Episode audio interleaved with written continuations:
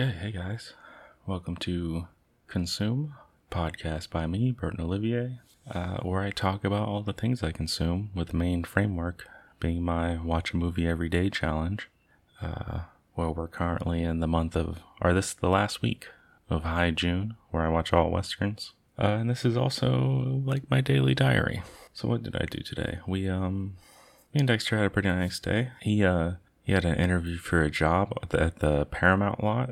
Sounds like it went well, and that's pretty cool. He might start as early as next week if he gets it. So you know, fingers crossed. Hopefully he does, because it actually does sound like a really good gig for him. It's on like NCIS, uh, the LA one, in their accounting office. And so if he like gets in with this show and like with that crew, he should be good for a while, which is you know kind of rare for these uh production jobs, even if you are just in the accounting department. And it sounds like even though he has to go into the office, it sounds like Paramount is being pretty strict and on it with their COVID protocols, so that's nice. And also, I'm selfishly uh, looking forward to having the house to myself if he has a job and has to go into the office. That's going to be nice. It's not going to be much different from what I usually do. uh, but, you know, so there's something like calming about having the house to yourself. Uh, anyway, so he did that interview and then we drove around. We went down to Culver City to Pulp Fiction.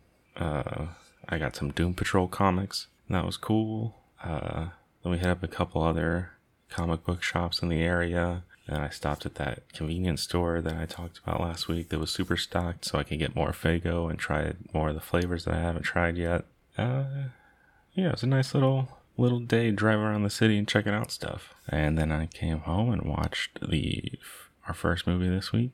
And I watched Navajo Joe uh, from 1966 with Burt Reynolds, uh, directed by Sergio Corbucci. Bucci, however you pronounce two C's in Italian, the guy who did Django. Um, and this is a fun, it's a fun little movie. Uh, it's just like a revenge western. There's nothing, uh, nothing's mind blowing here, nothing too impressive, but it's fun. Uh, Burt Reynolds plays the uh, the title character Navajo Joe, which I first looked at the Letterboxd reviews, and a lot of them were talking about like you know it's iffy that like this white man is playing uh, this Native American um, but I, when I was reading the, the Wikipedia and IMDb, apparently I didn't know Burt Reynolds is part Cherokee. I don't know how much Cherokee. I don't know if it's like valid, but also who the fuck am I to say? Um, but yeah, but in this movie he plays a uh, part. Um, I think that his character is supposed to only be part Native American. I think that I read that somewhere. Anyways, so not as problematic as you would think, but like the way he looks and like they give him this shitty wig and kind of a spray tan to look a little more Native American. But I think I'm going to blame that more on the Italian costumes uh, department not knowing or caring enough about what proper Native Americans uh, look like in 1966. Anyways, his whole family gets killed by this uh, bandit called Duncan, who leads this gang of outlaws. They run around just killing people or killing Native Americans and taking scalps because I guess there used to be like a thing for like get paid money for scalps. Um, then they ride into this town and they learn that now scalp hunting is illegal, and their reaction to this is to burn down the town. and then for some reason, while they're burning down the town, this random dude is like, "Hey, I'm actually from the next town over, and we're getting a lot of money from the government, but I know the train is, and I know the combination, and me and you can team up to fuck over the town where I live and take all that money." And so that's the the gist of the movie. It's this gang trying to get this money, and then Navajo Joe helping out this town while also getting revenge on his uh, uh, for his family and his wife that was killed. And yeah, that's the gist of it. Nothing else too like noteworthy happens. The action's pretty good. Burt Reynolds like jumps around and does a lot of fun stuff. Uh, but yeah, it's just a fine, fun movie. Good one to just like throw on and have fun with. Uh, good score by uh Ennio Morricone did the score for this one too. It's a good theme song where they just sing Navajo Joe over and over. And yeah, just uh, three stars for this one. Fine movie. Uh, all right, that's it. We'll see you tomorrow. Okay, hey guys, it's uh, Saturday. Uh, it was a nice day. We drove to a, another comic book shop. This one's out in Pasadena because I heard they had a good uh, manga selection, so Dexter wanted to go. Um, So I went. It was called a Comics Factory, and it was a good shop. Huge selection. Uh, big manga selection for Dexter. A lot of trades. Uh, all kind. Yeah, it was good stuff. And like the the people who worked there were really nice. They seemed cool. Uh, unfortunately, no like discount section like my my favorite shops. No um, discounts on stuff. Uh, but it was a cool shop. I still bought a book and I bought book two of Grant Morrison's Doom Patrol, and uh, I was fine paying full price because they seemed cool. Um, then we came home and uh, I just watched some wrestling. The uh, the ICW uh, No Holds Barred show was pretty good. Fucking Neil Diamond Cutter had a great match.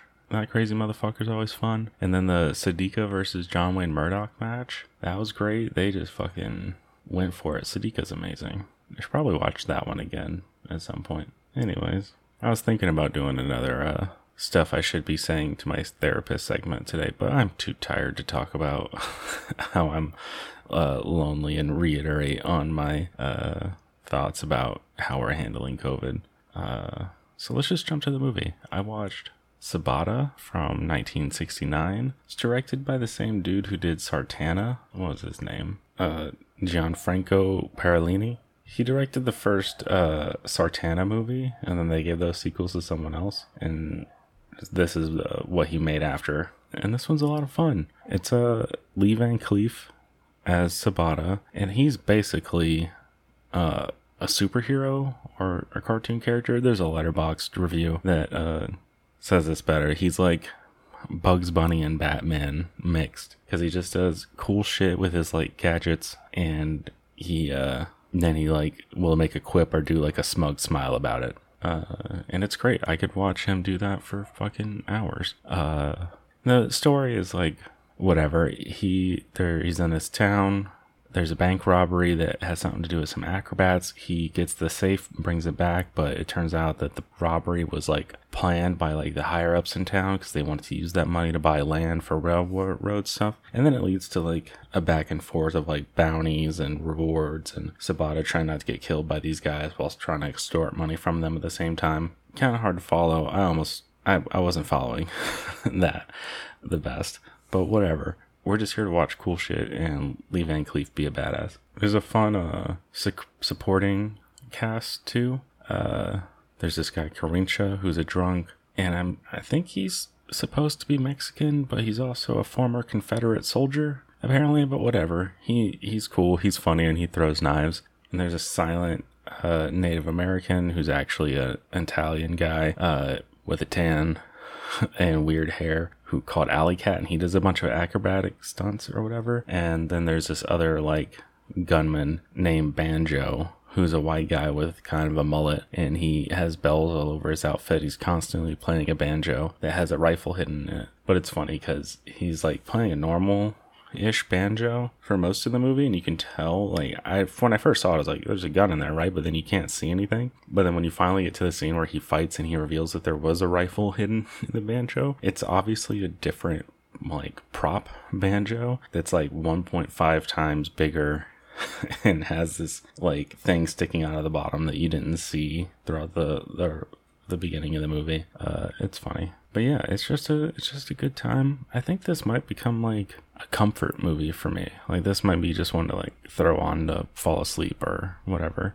It's also the it's the first of a trilogy, and the second one has Yul Brynner playing Sabata, and then the third one, Lee Van Cleef comes back. So I'm definitely gonna be watching those over the next two days. Uh, but yeah, fun music too. Uh, it's just this is just a fun one. It's on Tubi, uh, so I suggest you go watch it because it's free. Uh, so you know, four stars, good time, and that's it. We'll see you tomorrow. Okay, hey guys, it's Sunday. Not really much to talk about today. Just stayed home and didn't really do anything. First day in a while we didn't drive around looking for comic book shops. Uh, I'm still feeling off physically.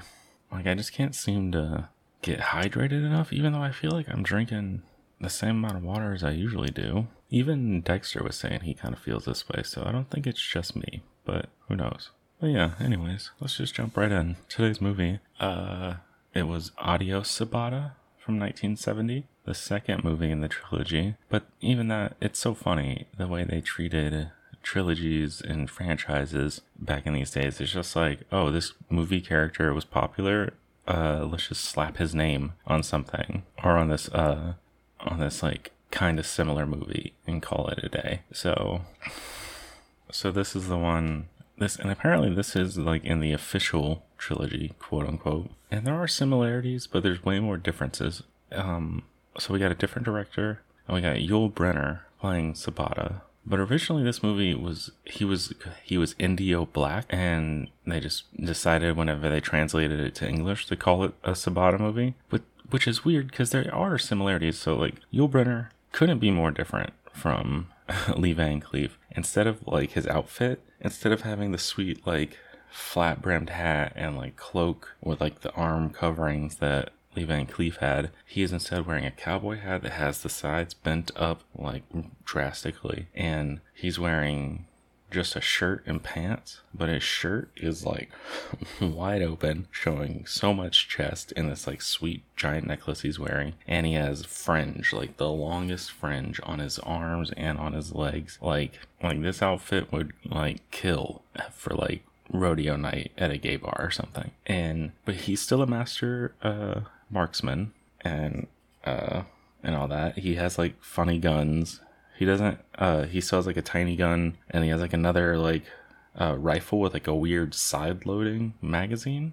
Um we have the actor who played like Sabata's sidekick in the first one, instead of being a drunk named Carincha, he is a uh, leader of Mexican revolutionaries named Escudo, and he still has a mute sidekick who does like acrobats, but it's not the same guy from the first one. I don't know. It's weird. Like, so I think obviously they're making a movie that was kind of similar to Sabata, but like not quite. Like it was always that was intentional, but I don't know. It was only much later that they made it official. It's it's weird. And the story to this is whatever. There's apparently there was a time in I don't know, maybe there was a time in Mexican history where like Austrians were like trying to take over. So it's like uh, Mexican revolutionaries fighting Austrians, and Sabata is on the side of the revolutionaries, and they're trying to steal gold. And this uh, other white dude, who's an artist, uh, is helping them steal the gold, and then like antics ensue, and they end up fighting some like Austrian general for it or whatever. Um, I'll be honest, I was looking at my phone for most of this movie, wasn't paying much attention. Uh, but you know, it was fun enough, and there was like some cool, uh, some other like cool things. There's one character who's like his whole shtick was like he had these shoes that had special cups on the top of them, and he would drop these metal balls into the like cup, and then he would do these like flying kicks and like send the balls flying, like knock people out with them. That's that's pretty fun. Uh, there was a guy who would dance the flamenco and like do tap dancing with his uh, cowboy boots and spurs before as a lead up to uh, uh, the guy who's not Carincha in this one shooting people. Uh, that was fun. Oh, the Austrian gen- general, he had this cool thing. Like in his office, he had a big model of a warship. And like this guy who gave him information, he's like, "Yeah, get your reward. It's in this drawer that's under the warship. go, go, open it. Do it yourself." And so the guy did it. And whenever he would open the drawer, it would pull these strings in the drawer that was attached to guns. So the little cannons in the warship were actually guns, and so it would kill people who would open that drawer. And that's that's cool. Um, yeah, this movie also it ended on a um a great freeze frame. So like at the end, the other white guy who was like helping them like double crosses them, but then they get the gold. Whatever. They're on opposite sides of a bridge. Uh, Sabata and the revolutionaries and this white guy, and the bridge is blown up and Sabata and his men have the gold on his side, and so the uh, white guy like yells at him and like it's like Sabata, you son of a bit, like and it cuts off freeze frame, and then like in big font, just a giant dot dot dot two exclamation points in this like great shot of him like yelling with his arms out. So that was that was a cool uh, freeze frame. I like that a lot because I guess in the the actual Italian uh, title is Indio Black, you know what I'm going to tell you, you big son of a dot dot dot. So yeah, I don't know. Um, fun enough. I'll give it three stars, but it's a low three. Like I'm would probably just give this 2.5 because it was kind of boring, but it did have some some fun those fun things that I listed just now. Uh, yeah, um, I'm looking forward to watching the last uh, installment, The Return of Sabata tomorrow, and hopefully Lee Van Cleef can uh, can bring it back. Uh, all right, yeah, all right, that's all I got for today. We'll see you tomorrow. Okay, guys, it's Monday. Ugh, still feel like shit today. Just so hard to stay hydrated, man. I don't know what it is. It's hot and humid. Apparently, 50% of our new COVID cases in LA are because of the Delta variant. We're back up to like over 200 cases a day. It's very cool. And they keep saying that uh, if you're vaccinated, you're fine. Like, you just got to worry about spreading it. But there's still like, I don't know, this is such a weird virus, and there's like the whole long COVID thing, and like the brain damage and like heart shit you can get. Like, even if you're asymptomatic, I think. I don't know. Maybe I'm not reading enough about it. Maybe I'm going off of a few tweets, it just still just makes me so nervous and so anxious. Especially since like I'm supposed to help my friend move later this week. It's thankfully just driving him and a couple bags across town. And this was gonna probably be like my first time being around someone uh, with a mask off. Because it feels silly, because we're both vaccinated. It feels silly to like the whole time we're driving, because we're gonna be, it's not too far that we're going, but like it's LA, so we're gonna be in the car for a while. So I don't know. I just hate it. It just makes me feel like the fact that I, I feel like I'm one of the last people taking it this seriously makes me feel crazy and also very silly and like I should be ashamed of myself. But I feel like I'm doing the it's the right thing to do. And I don't know, I just don't get it. I don't get all these people like clamoring to go back to normal life when it's not we're not like ready yet it's not I don't know. I'm just I've I've gotten so used to this uh life for the past year and a half that I don't understand like I, I don't understand what's so hard about it for some of these people. I get why ads and corporations and the government is trying to get us back to work because they just give a fuck about the economy. Uh, I don't know. I'm kind of just uh rambling. I that's just been on my mind a lot. I feel like there's something else I wanted to say. Oh, um, I went for a walk. Went a little earlier on my walk than I usually do, and I stopped by the Goodwill in our neighborhood. It's a good, it's a good Goodwill. Uh, didn't get anything, but I was looking through the books, and they had uh, Xenocide by Orson Scott Card, which I think is the third one in the original Ender series. I should have picked it up. I just looked at my bookshelf and I don't have it. I should. I, I want to reread that someday. Because when I was a kid, that Ender's Game series, those like original four novels, I reread those over and over. That was like the Bible for me. And it's just so sad that Orson Scott Card, uh, Orson Scott Card turned out to be such a like weird Mormon homophobe. It's very disappointing. Yeah. Anyways, uh, so today's movie, I watched uh, Return of Sabata from 1971, uh, of the trilogy. I think I said yesterday that Adios Sabata had a different director, but I don't think it did. I think I read just now that it, it was the same guy, which makes more sense of why it's so similar, even though it was supposed to be a different movie, um, different character, I mean. So Lee Van Cleef is back, and it's basically the same shit, uh, same formula as the first one. Lee Van Cleef is a crazy good marksman. Uh, this time he's in a traveling circus as like showing off his sharpshooter skills. And, like the first part of the movie is this weird like uh it's like a game almost of all these like people killing each other and Sabata wins, but then it turns out that that was just like a circus act and all these clowns pour in and all the people get up and it's all like fake blood and fake bullets and uh and yeah, it's weird. Uh but yeah, so it's they arrive in this town and you know most of our supporting cast from the other movies is there the like fat old uh man who acts effeminate because he's a bad guy is there we got uh Ignazio Spalla is back and he's not Carincha. He's this character named Bronco, who is like a town crier who bangs a drum. Uh, the silent Native American Agrabah is back, except now he's just a regular Italian guy who talks, but he still does Agrabah stuff. And then there's this uh, a different white guy who knew Sabata in the past, uh, who's helping him, but also double crosses him a lot throughout the course of this. Uh, is in it, and it's a good supporting cast, especially Bronco and the white guy. Um, who like betrays him? they're like both very comfortable actors, especially for like movies at this this time. Like they feel very natural and they're fun to watch. And Lee Van Cleef, of course, is just a badass throughout the whole thing, and he's cool as shit. And it's just always fun to watch him. Yeah, and then so the the plot is whatever. It's just a town. The town's run by an Irish family, the McClintocks, and there's like taxes on stuff that are ridiculous, and the, but there's like counterfeit money and gold, and they're just trying to get the gold and blah blah blah. I don't know. It's fine.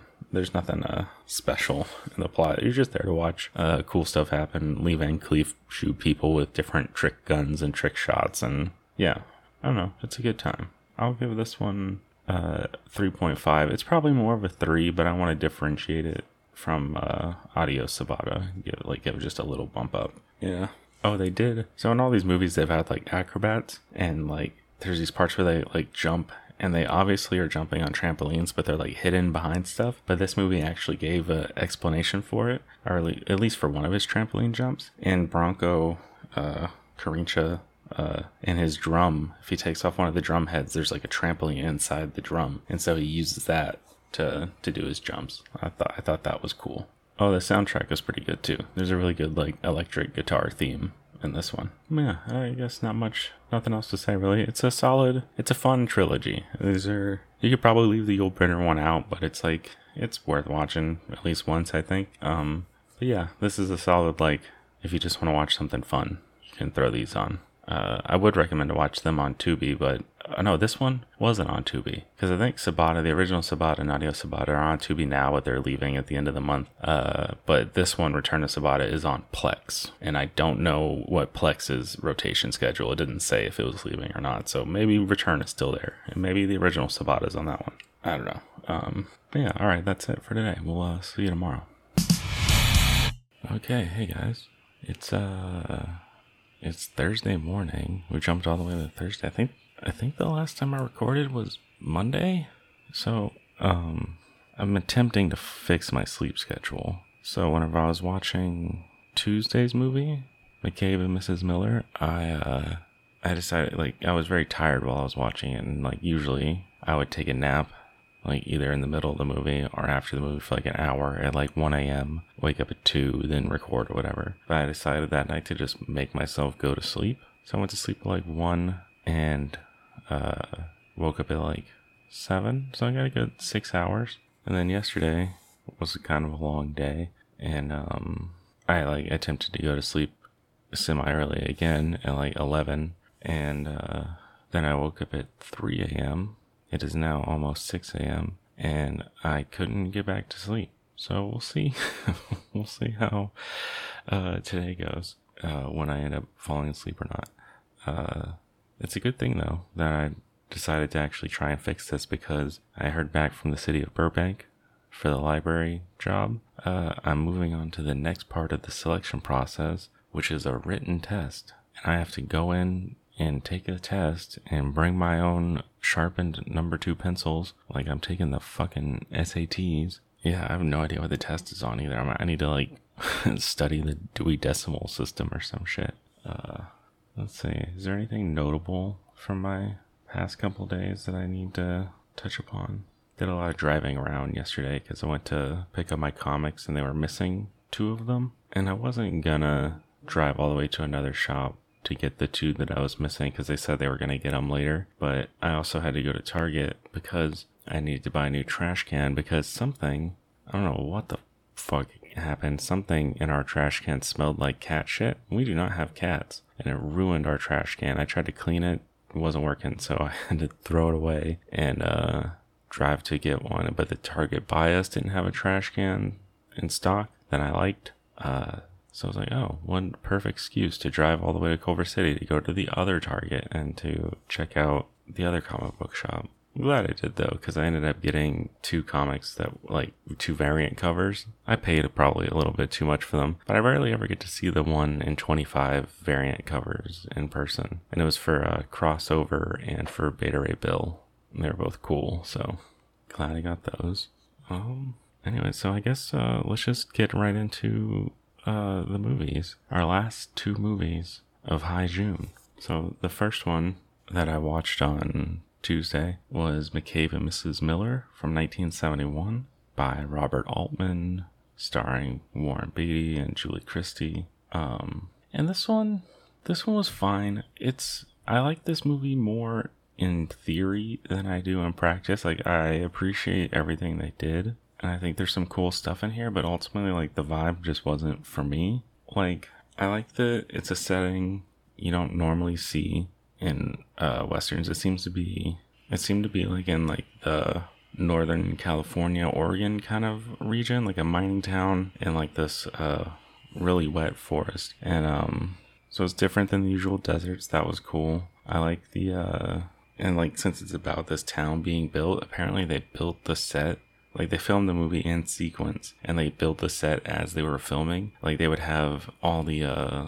the construction workers were people from neighboring towns mostly like young men avoiding the the draft for vietnam. And they would put them in period costumes and give them period tools and have them build the town in the background while they were filming scenes. And that's pretty cool. Uh yeah and so mccabe Warren Beatty and Mrs. Miller. They're a gambler and a prostitute. There's a small mining town. McCabe comes by, sees that he can like take advantage of these rubes and become like part of the like lead the town. He starts building it up. He starts his little like a little mini brothel with like three prostitutes that he bought from uh see not Seattle but from somewhere. And uh then Mrs. Miller comes in and she knows how to run a uh, a whorehouse, and so she brings in her prostitute she brings in from Seattle, and they build this like bigger, nicer like uh, whorehouse, and uh, and yeah, so it's like they build up this town, and then like a mining company wants to buy them out, and whenever McCabe turns down the offer, they send these three hitmen out uh, to kill him, and that's like the basic plot of the whole thing. The uh, the main thing that like made it not really vibe with me though was the uh the sound mix and they like they describe the sound mix like it was a very intentional feature of this so it's very it sounds like they just recorded using like room mics. Like no one's directly mic'd but i think they did i don't know they it, they called it like dialogue layering so that like there'd be a room full of people talking and you hear snippets of conversations and our main characters conversations wouldn't necessarily like pop out all the time and it just made it really hard for me to focus and like follow along and care about what was happening. And also, there's a lot of filters in this movie, so it gives it like a real soft look, and it looks nice. But like between like the like kind of muddy visuals and the uh and the uh the sound mix being what it is, it just like it was hard for me to pay attention to this one. It's also like they used these um these songs to uh to like narrate it kind of like the first like half of the movie between every scene is like these folk songs playing in between and like while I was watching it I was getting annoyed. I was like who is this fucking Cat Stevens motherfucker?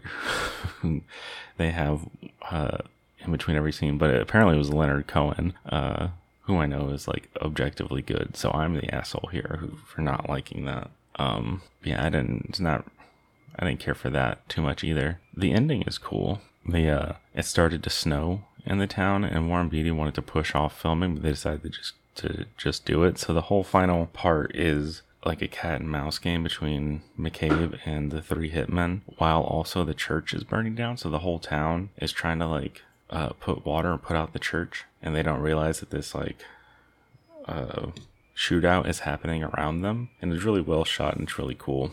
Um, real bleak ending though. Uh, McCabe just he he manages to kill all of them, but he gets shot in the back and he just dies alone in the snow as Mrs. Miller is like high out of her mind on opium, not aware of anything that's going on.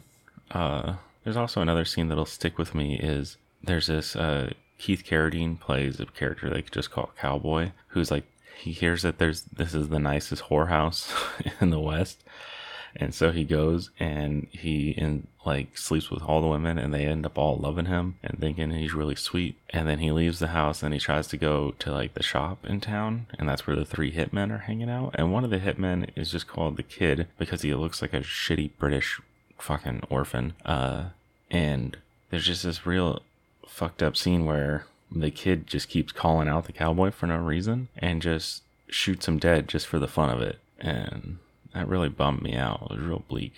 Um, but uh, over so you know, three point five.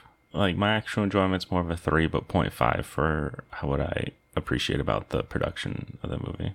Okay, and then yesterday uh, I watched the remake of True Grit, um, by the, the one that was made by the Coen brothers with Jeff Bridges and Matt Damon and what's the little girl's name? Uh, Hailee Steinfeld. And uh, it's it's fucking great. I'm really glad that the Coen brothers decided to do their version of it. And like calling it a remake doesn't even feel right because they they like purposely intently are just trying to went straight from the novel. They weren't trying to do anything related to the John Wayne version. And you can tell the like the way the story is told feels different. The the Mattie, the girl, she definitely feels more like the main character in this one. And uh, Hailee Steinfeld does a great job, much more likable than the uh, the actress in the old one. And she was actually like 13 or 14 when making this. It's pretty impressive, especially because the other the other actress was like 21. But yeah, I don't know. There's not much like specific to say about it. It has like maybe I enjoyed this more just because it has more like modern sensibilities in the storytelling. Like I, it's the Coen brothers, so you know they're good at what they do. Um, the movie moves really well. Like I said, all the performances are great. Jeff Bridges does a great job. Though it is funny that the character in the novel is supposed to be like 40, but in both movies they had 60 year old men uh, play the character. Um, Matt Damon does a great job as LaBoeuf. Always loved Matt Damon, but uh, really enjoyed him. But yeah, in this version, it's definitely much more emotionally engaging for me at least than the old one. At uh, like the ending, whenever um Mattie's hurt and Rooster is like running that horse ragged, runs it to death, trying to get her back to safety. Uh, definitely teared up a little bit there. The ending is much bleaker. The actual ending with uh, Mattie losing her arm and then not seeing Rooster again ever and like trying to meet him but just misses him and he's already dead. Uh, that's sad. um, but yeah, I don't know. Uh, it kind of feels like a useless review. I don't got much to say besides I really like it. It's uh 4.5 stars. The other one I gave 3.5 stars. I thought I gave it 4, uh, but no. This is a, a whole star improvement over the other one. Um, and yeah, I guess that's that's it for High June.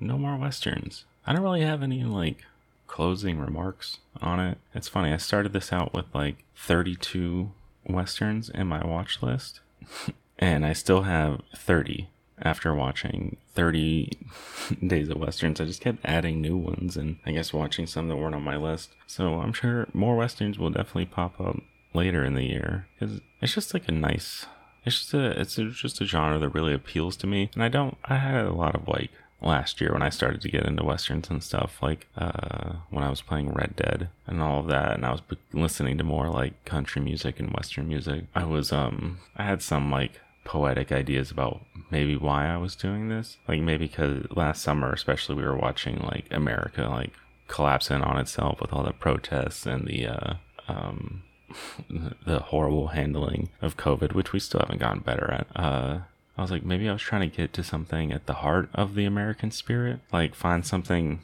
pure and good in the ideals of America through these um, through these westerns. And I think there is something pure and good about it, even though most of these movies are about horrible outlaws. Um, I don't know.